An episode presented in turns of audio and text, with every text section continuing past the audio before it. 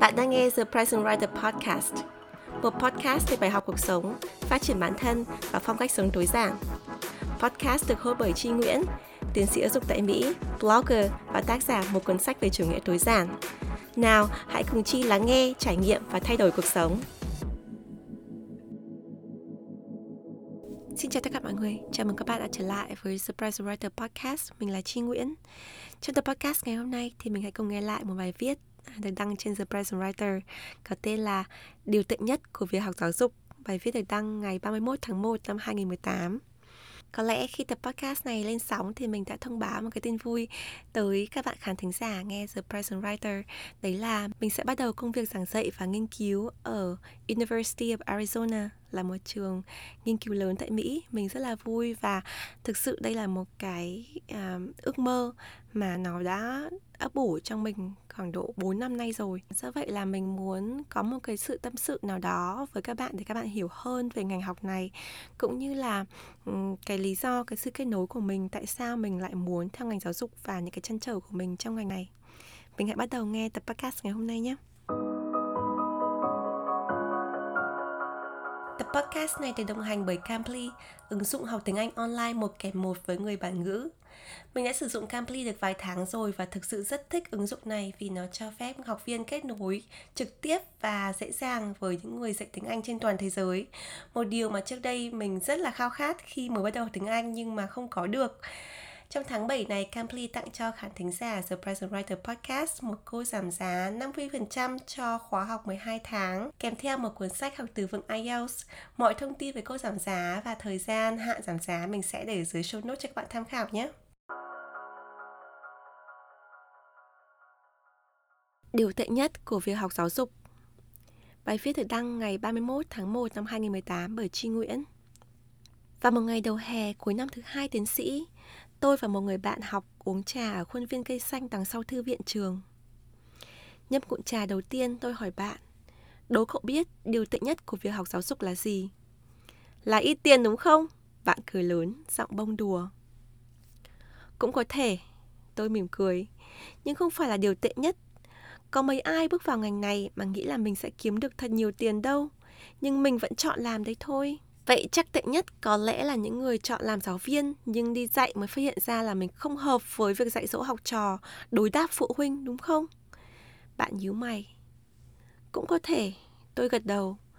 Nhưng học giáo dục đâu phải chỉ để lấy làm giáo viên.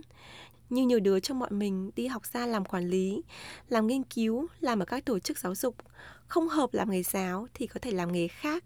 Đây cũng không phải là điều tệ nhất. Thế giúp cục, điều tệ nhất là gì?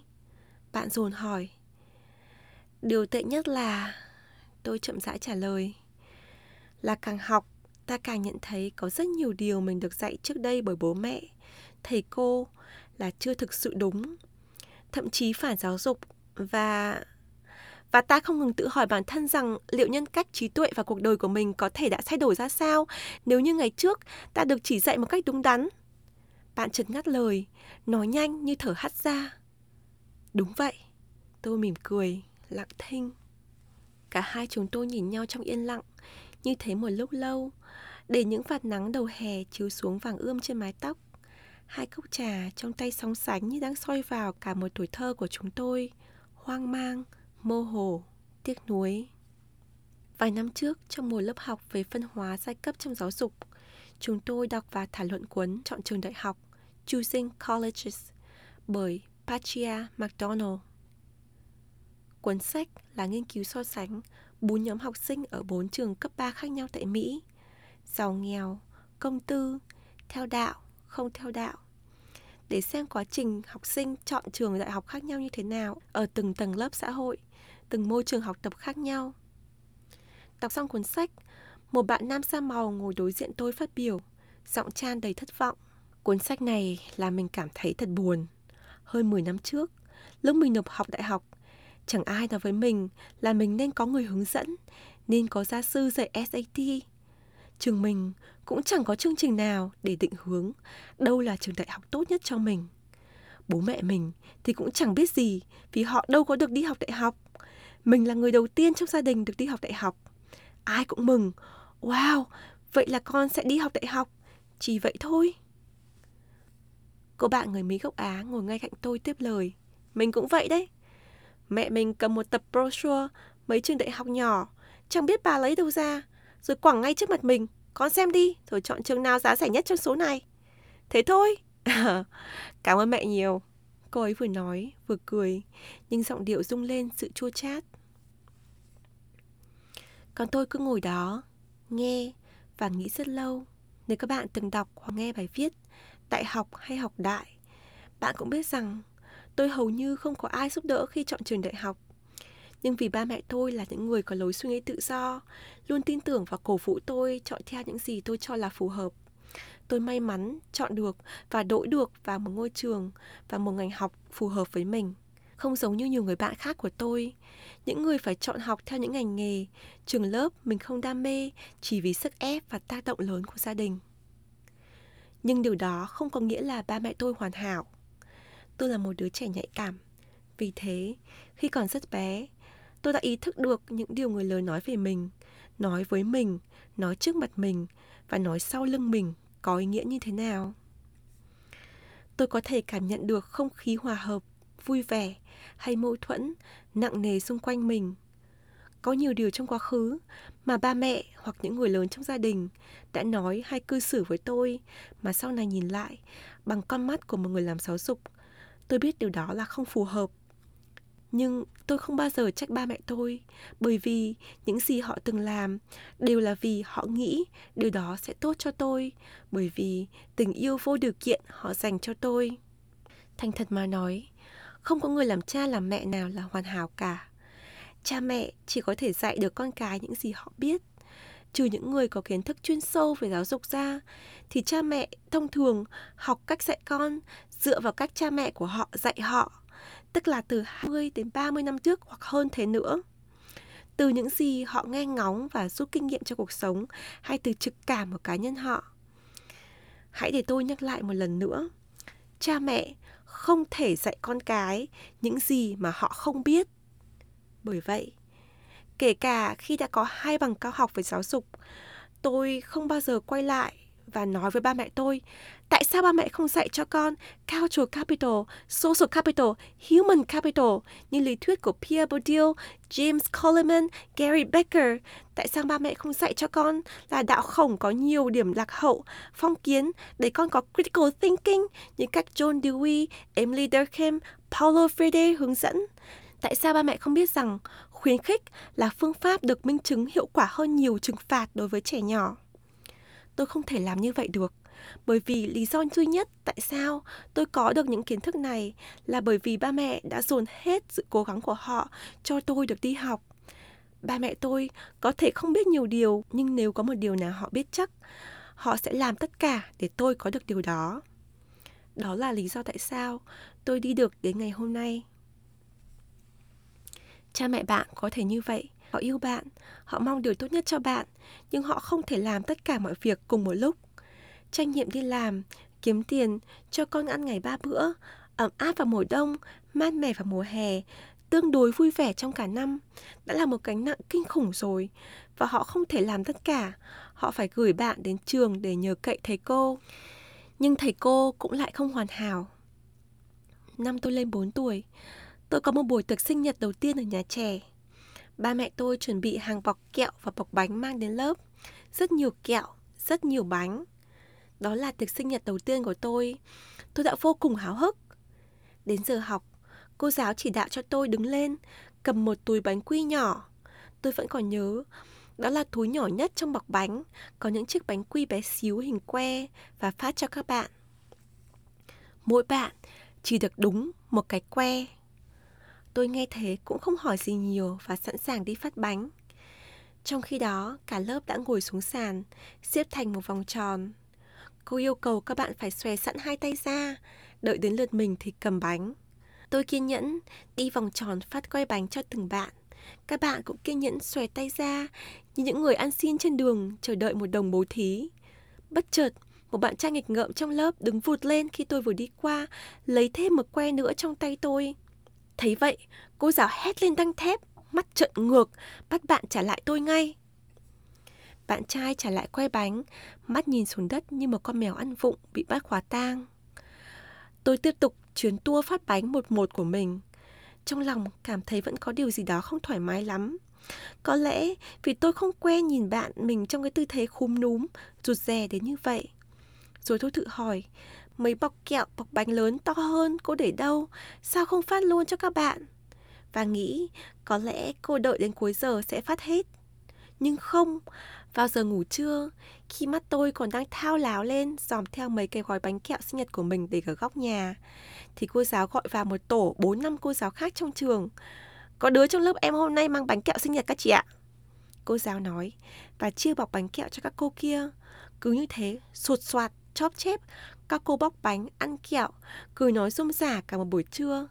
Các cô còn vui vẻ mang hàng túi bánh kẹo thừa ra về. Sau giờ ngủ trưa, cô giáo dựng lại cả lớp dạy đi học và chơi như bình thường. Tất cả đều bình thường. Chỉ có một điều bất thường, đó là tôi, một con bé 4 tuổi bàng hoàng, ngỡ ngàng, uất ức. Đó là lần đầu tiên và cũng là lần cuối cùng tôi tổ chức sinh nhật ở lớp. Câu chuyện này dạy cho đứa trẻ 4 tuổi điều gì? Bất công trong xã hội, tham ô, đạo đức giả, quyền lực, bất tín. Tôi không biết nữa. Nhưng ngày hôm đó, khi mới lên 4 tuổi, tôi đã chọn im lặng. Và tôi quyết định chọn im lặng cho tới tận bây giờ vì ba mẹ tôi giải thích cho tôi rằng ở thời kỳ đó, kinh tế nước nhà còn chưa phát triển, các cô mẫu giáo thì không được đào tạo cẩn thận. Cứ chơi được với trẻ con là cho đi trông trẻ thôi bọc bánh, bọc kẹo đó có thể là không là gì đối với tôi, nhưng có ý nghĩa lớn hơn với các cô. Có thể họ đói, có thể con họ đói, cha mẹ họ đói, có thể họ lớn lên thiếu thốn, nên mỗi khi thấy đồ ăn là cảm giác phải làm hết mọi cách để chiếm hữu. Có thể cha mẹ họ đối xử với họ khi còn nhỏ không tốt, nên họ cũng không để tâm đến suy tư của trẻ con rất nhiều điều có thể xảy ra khiến cho những cô giáo đó có cách hành xử như vậy tôi thường nghĩ. Vì các cô giáo mầm non khi đó không được đào tạo, tức là các cô không biết, và vì thế tôi cũng quyết định không trách cứ các cô. Có nhiều chuyện tương tự như vậy xảy ra khi tôi còn đi học. Ví dụ như hồi lớp 1 tôi bị đánh rất nhiều. Ngày nào cũng bị cô chủ nhiệm lôi ra đánh, bị đánh nhiều đến mức mà sau này khi mà một người bạn tôi khóc vì bị đánh vào tay tôi chạy ra an ủi bạn và hỏi bạn bị đánh bao nhiêu cái khi biết bạn bị đánh 10 cái, tôi nói, ôi đừng khóc, thế vẫn còn tốt lắm. Tớ bình thường toàn bị đánh 20 cái cơ. Nghĩ lại chuyện này, máu trong người tôi lại sôi lên. Tại sao phải đánh những đứa trẻ lên 6 đến mức độ như vậy? Tại sao lại dạy trẻ con rằng việc bạo hành là chuyện bình thường, là lẽ đương nhiên? Là một người làm giáo dục, đối với tôi việc này không thể chấp nhận được. Nhưng sau này, tôi biết rằng Cô giáo chủ nhiệm tôi năm lớp 1 là cô giáo mới ra trường. Giáo viên tiểu học hồi đó cũng không thực sự được đào tạo bài bản. Có lẽ cô chịu nhiều áp lực lần đầu tiên đứng lớp. Có thể cô không biết ảnh hưởng của việc đánh học trò có tác động lâu dài như thế nào. Vì có thể cô không biết, tôi cũng không muốn trách cô nữa. Khi tôi bắt đầu viết lại những mẩu chuyện kiểu như thế này trên trang cá nhân, nhiều người vào bình luận hỏi rằng tại sao tôi thù dai nhớ lâu đến như vậy? Tại sao tôi không quên chúng đi? Vài người lại nói tôi có trí nhớ siêu phàm nên mới viết được những chuyện kiểu như thế này để mọi người có cái để giải trí. Giải trí? Bạn có cảm thấy giải trí không? Tôi thì không. Sự thật là càng học nhiều về giáo dục, tôi lại càng nhớ nhiều chuyện về học hành trong quá khứ, kết nối lại những sợi dây liên kết để thấy rằng chúng có ảnh hưởng lớn đến tôi hiện tại như thế nào. Đó, như tôi nói, là điều tệ nhất của việc học giáo dục. Nhưng tôi không chỉ nhớ những chuyện buồn, tôi còn nhớ cả những chuyện vui. Nhớ những thầy cô đã dạy cho tôi niềm tin vào con người, vào giáo dục, vào khả năng kỳ diệu của tri thức để làm thay đổi con người. Rất, rất nhiều câu chuyện khác nữa. Rồi tôi tự hỏi, điều gì khiến tôi tha thứ và không tha thứ những con người và những câu chuyện trong quá khứ? Điều gì khiến tôi cảm thấy dễ quên và không thể quên? Gần đây tôi nghĩ câu trả lời là tình yêu. Tôi nhận ra rằng Tôi dễ dàng tha thứ cho những điều người khác làm không đúng với mình khi còn nhỏ. Nếu họ không biết mình đã làm sai, tức là họ thiếu kiến thức hoặc những điều này xuất phát từ dụng tâm tốt nhưng cách hành xử chưa thực sự đúng đắn. Như tôi đã viết, mặc dù có rất nhiều điều trong quá khứ, ba mẹ hay thầy cô đối với tôi là không theo chuẩn giáo dục, nhưng tôi biết tất cả những hành động này xuất phát từ tình yêu và mong mỏi để cho tôi tốt lên, tôi sẽ không bao giờ trách cứ họ. Tuy nhiên, tôi không thể tha thứ cho những người mà hành động của họ xuất phát từ sự hiểu biết rõ ràng giáo dục, nhưng được thực hiện với ý đồ đen tối để hành hạ học sinh, trục lợi cho bản thân mình. Ví dụ những thầy cô từng bắt nạt chúng tôi theo đúng nghĩa của từ này, cả về thể xác lẫn tinh thần, vào thời điểm mà chúng tôi còn non nớt và dễ đổ vỡ nhất. Ví dụ như những thầy cô làm mọi cách để chúng tôi thấy quyền lực của đồng tiền, của địa vị, của quan hệ xã hội lớn như thế nào trên bục giảng. Ví dụ, những thầy cô sỉ nhục chúng tôi trước lớp là ngu, là chậm, là dốt, chỉ cần cù bù thông minh. Đối với những thầy cô và những người lớn như thế, đôi khi tôi nghĩ tại sao họ lại làm những cái việc họ đã làm? Tại sao họ không nghĩ rằng một ngày nào đó chúng tôi sẽ lớn và nhìn lại những kỷ niệm trong quá khứ này bằng một con mắt khinh thường? Tôi cũng không biết nữa.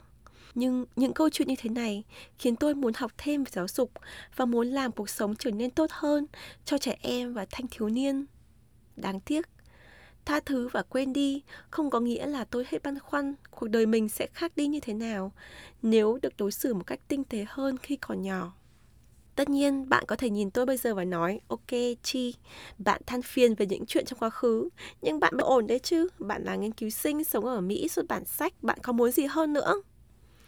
Nhưng hãy để tôi nói cho bạn rằng, không có một ngày nào trôi qua mà tôi không tự động viên bản thân rằng hãy làm hết sức mình. Không một tuần nào trôi qua mà tôi không hét lên, im lặng, với những tiếng xì sầm, ngu, dốt, chậm vang lên từ quá khứ. Không có một tháng nào trôi qua mà tôi không nhìn lại mình và tự hỏi, tôi đang nghĩ điều này về bản thân mình là vì chính tôi nghĩ ra những điều đó hay ai đó áp đặt suy nghĩ này trong tôi từ khi còn nhỏ tôi không thể chấp nhận được mỗi khi đọc những bài báo trên mạng về bạo hành trẻ em mà phía dưới rơi đặt những bình luận kiểu như hồi nhỏ bố mẹ đánh tôi suốt tôi vẫn lớn ok có sao đâu mạnh mẽ hơn là đằng khác. Ha tốt cho bạn thôi nhưng nếu bạn được cho phép sống lại những ngày đó ngay bây giờ bạn có muốn hay không? Bạn có tươi cười giơ đầu giơ tay ra chịu đòn hay không? Bạn có nghĩ rằng nếu bạn cảm thấy ok khi bị người khác bạo hành thì con cái bạn rồi cũng thấy thế, rồi chúng cũng sẽ bạo hành con của chúng, vợ của chúng và những người xung quanh? Không, không thể. Những lối tư duy này cần phải chấm dứt ngay lập tức. Tôi viết ra những điều này không nhằm làm khuấy lên những quá khứ không vui của bạn hay làm bạn cảm thấy lo lắng khi đang là bố mẹ hay là giáo viên.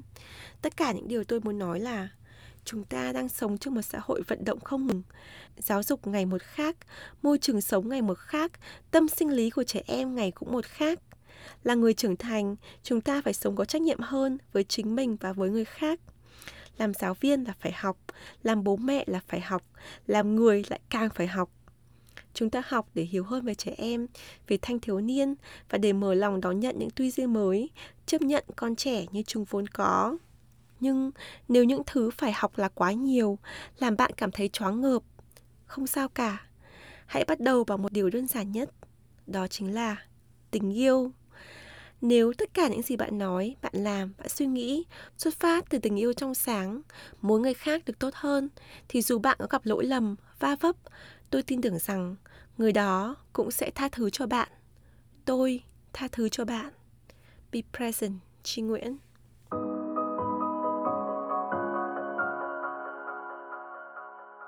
Các bạn vừa nghe bài viết Điều tệ nhất khi học giáo dục mình không biết các bạn cảm nhận được không nhưng mà ngay cả khi mà đọc lại cái bài viết này cho các bạn ấy thì trong cái giọng đọc của mình vẫn còn cảm giác ấm ức mà giận dữ. Rồi là có cái cảm xúc rất là mạnh khi mà nhớ lại những kỷ niệm ngày xưa khi mình còn đi học. Khi mình 14 tuổi rồi khi mình 16 tuổi khi mình còn học ở nhà trẻ rồi khi mình học ở tiểu học rồi những cái kỷ niệm mình học cấp 2, cấp 3 mà có những thầy cô có rất nhiều thầy cô rất là tốt với mình nhưng mà có rất nhiều thầy cô mà mà mình nghĩ lại mình nghĩ rằng là họ không xứng đáng để được gọi là thầy cô. Rồi có rất nhiều điều mà ba mẹ mình nói với mình rồi làm với mình trong quá khứ. Mình cảm thấy rằng là nếu mà bây giờ mình làm một người làm cha làm mẹ thì mình sẽ có cách hành xử khác. Nhưng mà như mình đã nói thì tất cả quy chung lại mình đều nghĩ rằng là nếu mà những cái hành động đấy nó xuất phát từ tình yêu ấy, thì nó xứng đáng để được tha thứ và được chấp nhận. Nhưng mà nếu mà nó xuất phát từ những cái điều mà mình biết là mình sai đấy nhưng mà mình vẫn làm vì là đấy là cái cái lợi ích của mình chứ không phải là do cái lợi ích của con trẻ, không phải là cho cái lợi ích của học trò của mình ấy thì mình không thể chấp nhận được. Đây cũng là cái lý do tại sao mà mình muốn tiếp tục con đường học thuật để trở thành một nhà nghiên cứu chuyên sâu về giáo dục để có thể mang những nguồn lực ở nước ngoài về Việt Nam để tiếp tục nghiên cứu, để phát triển giáo dục nước nhà và cũng như là mang những kiến thức, những cái kỹ năng của mình đến những cái nơi khác, đến những cái nền tảng khác. Ví dụ như podcast chẳng hạn, YouTube, blog hay là những cái môi trường khác ở đất nước khác để mình mình truyền tải cái nội dung tích cực của mình. Thành thật mà nói, có một thời gian là khi mình chia sẻ cái cái mục tiêu cuộc đời của mình là mình muốn thông qua cái cái kiến thức, cái giọng nói, cái cái kỹ năng của mình để mình làm thay đổi ít nhiều những cái bất công trong xã hội, ở trong giáo dục. Thì mình rất là ngại nói ra cái điều đó, bởi vì mình nghĩ rằng, ôi, cái này nó cheesy rồi là nó nghe có vẻ rất là giả tạo. Mình nghĩ thế. Nhưng mà bây giờ khi mình đã trưởng thành hơn, mình biết hơn cái mình tin hơn vào cái cái quyết định của mình mình tin hơn vào cái mục tiêu trong cuộc đời của mình thì mình hoàn toàn mình tự tin mình nói rằng là đây là cái lý do mà mình làm cái việc mình đang làm đây là cái lý do tại sao mình đi học thạc sĩ, tiến sĩ về ngành giáo dục bởi vì là rất là khó để có thể đi lên trong ngành giáo dục mà bạn không có bằng cấp, không có kiến thức. Đấy là một cái ngành rất là đặc biệt. Nó không phải là như ngành hội họa hay là ngành coding hay ngành ngành à, programming, tức là những cái ngành mà mình chỉ cần có kỹ năng là mình có thể tiếp tục mình phát triển, mình sáng tạo. Nhưng mà đối với ngành giáo dục ấy, bạn nhất thiết phải có giáo dục, bạn phải có cái cái nền tảng, bạn phải có cái bằng cấp thì mình mới có thể làm được cái sự khác biệt rõ ràng trong xã hội. Và đối với mình thì mình sẽ luôn luôn cố gắng là mình tạo ra sự khác biệt từ nghiên cứu. Mình sẽ tạo ra sự khác biệt từ cái việc mà làm cái kênh giáo dục, những cái content về giáo dục đối với cộng đồng như hiện nay đấy theo mình là cái lý do, là cái sứ mệnh của mình đến cho cuộc đời này. Thì mình hy vọng là các bạn cảm nhận được điều này thông qua cái tập podcast ngày hôm nay. Cảm ơn mọi người rất nhiều về lắng nghe và hẹn gặp lại mọi người trong tập podcast tiếp theo. Bye!